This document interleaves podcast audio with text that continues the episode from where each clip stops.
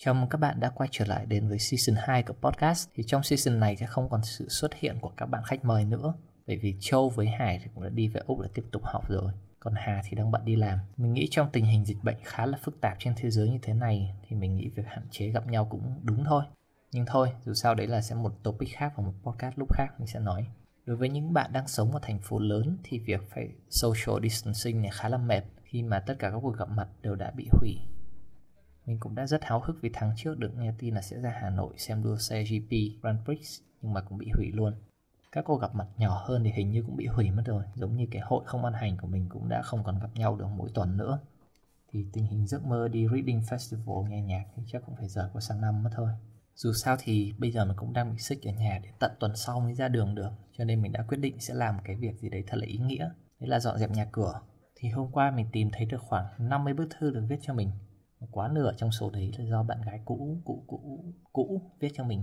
Nửa còn lại là mình nhận được từ các người bạn viết cho mình khi mình rời Đan Mạch. Thì những người bạn vô cùng đáng yêu này đã viết những cái bức thư cho mình kể về khoảng thời gian là chúng mình đã have fun thế nào với nhau khi cùng ở trong ngôi trường đấy.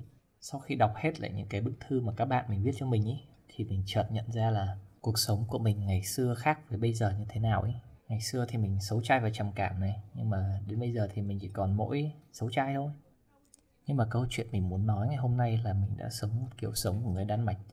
Người ta gọi là Hygge là tận hưởng những cái niềm vui nhỏ bé xung quanh mình như thế nào.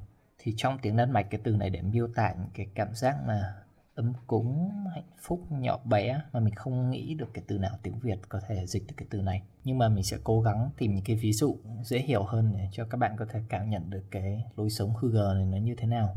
Thì một trong những yếu tố quan trọng nhất để đạt được cái cảm giác hư gờ này đấy là ánh sáng.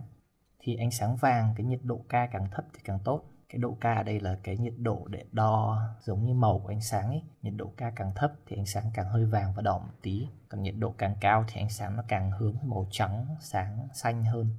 Ví dụ như là đa số nhà các bạn đều có những bóng đèn neon có ánh sáng trắng, thì những ánh sáng này cũng rất là ok thôi. Nó là ánh sáng trung tính, không có gì cả. Nhưng mà để tạo được cái cảm giác hư gờ ấm cúng này thì các bạn nên tìm những cái bóng đèn mà tạo ra ánh sáng màu vàng hoặc đỏ một tí. Hoặc là có một cách khác tiện lợi hơn là bạn có thể mua những cái nến để về đốt để nó cũng tạo ra một cái ánh sáng màu vàng nữa. Thì phòng của một người bạn cũ của mình có một cái gương, rồi bạn ấy gắn những cái bóng đèn kiểu giống bóng đèn Noel Giáng sinh ấy, nhưng mà ánh sáng màu vàng xung quanh cái gương đấy. Thì mỗi lần đến cái phòng đấy mình cảm giác rất là giống như ở nhà, cảm giác rất là thoải mái, ấm cúng và yêu thương.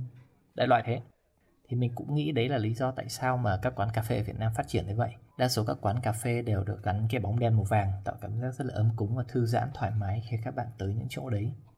Thì đấy là kinh nghiệm mình có thể quan sát được ở những quán cà phê Việt Nam. Còn nếu bạn nào đang định mở quán cà phê thì có thể nhờ mình tư vấn nội thất. Với kinh nghiệm 4 năm chơi trò The Sim thì mình rất tin vào cái khả năng thiết kế tuyệt vời của mình. Ngoài ánh sáng ra thì tiếp theo cái quan trọng thứ hai là độ thoải mái độ thoải mái này thì nó bao gồm tất cả mọi thứ xung quanh bạn, bao gồm đồ ăn này. Ví dụ đồ ăn chứa càng nhiều đường sẽ tạo cái cảm giác thỏa mãn với bản thân hơn giống như là ăn bánh donut và uống sô cô la nóng. Thời tiết ở đan mạch khi mình ở đấy thì lúc nào nó cũng khá là lạnh, lúc nào cũng khoảng từ âm độ cho lên đến 6-7 độ. Khi mà trời 10 độ mình cảm thấy nóng không chịu được nữa rồi. Cho nên là đa số thời gian quanh năm của nó khá là lạnh, nhưng mà mình vẫn mở cửa sổ thôi và đốt nến, uống sô cô la nóng thì đồ uống nóng trong thời tiết lạnh thì rất là hiệu quả để tạo cái cảm giác hư gở giống như khi bạn đi Đà Lạt hay đi Sapa thì không bao giờ có thể thiếu được những cái món thức uống nóng. Ví dụ như là cà phê trứng rồi sô cô la nóng rồi, cà phê nóng, các thứ như thế. Thì ngoài thức ăn ra thì còn có cái thứ hai tạo cảm giác thoải mái, đấy là quần áo bạn mặc nữa.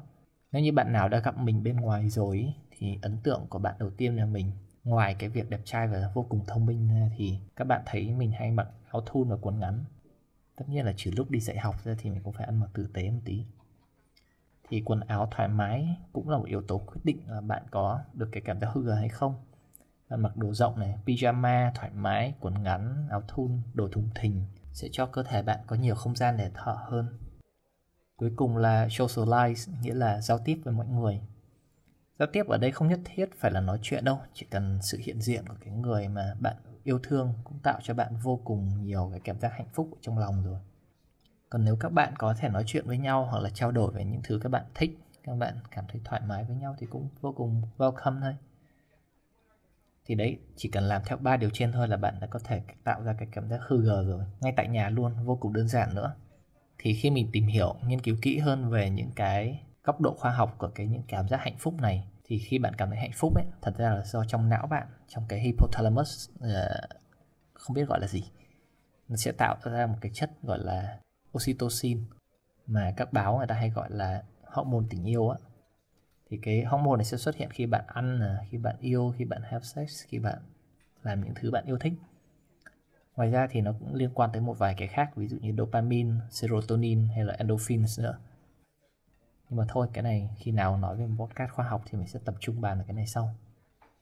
Tổng kết lại, thì để đạt được cái cảm giác hư này thì bạn sẽ cần có cái thứ nhất là ánh đèn vàng từ nến hoặc là từ đèn vàng. Cái thứ hai, thức ăn bạn thích và quần áo thoải mái, đồ uống nóng cũng rất là welcome.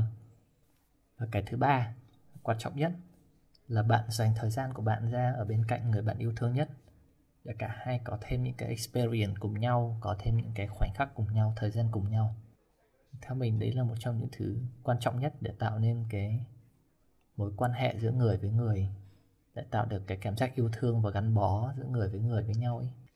Vậy thôi, thì trong vài tập tới thì mình sẽ tiếp tục tìm hiểu thêm về những cái lifestyle hay ho, ví dụ như người nhật này người ta có lối sống, ví dụ là wabi sabi chẳng hạn, là lối sống tối giản hoặc là những người Bắc Âu khác cũng có những cái lifestyle rất là hay nữa mà mình sẽ cố gắng chia sẻ những tập sau. Vì thế thôi, hẹn bạn vào thứ năm tuần sau.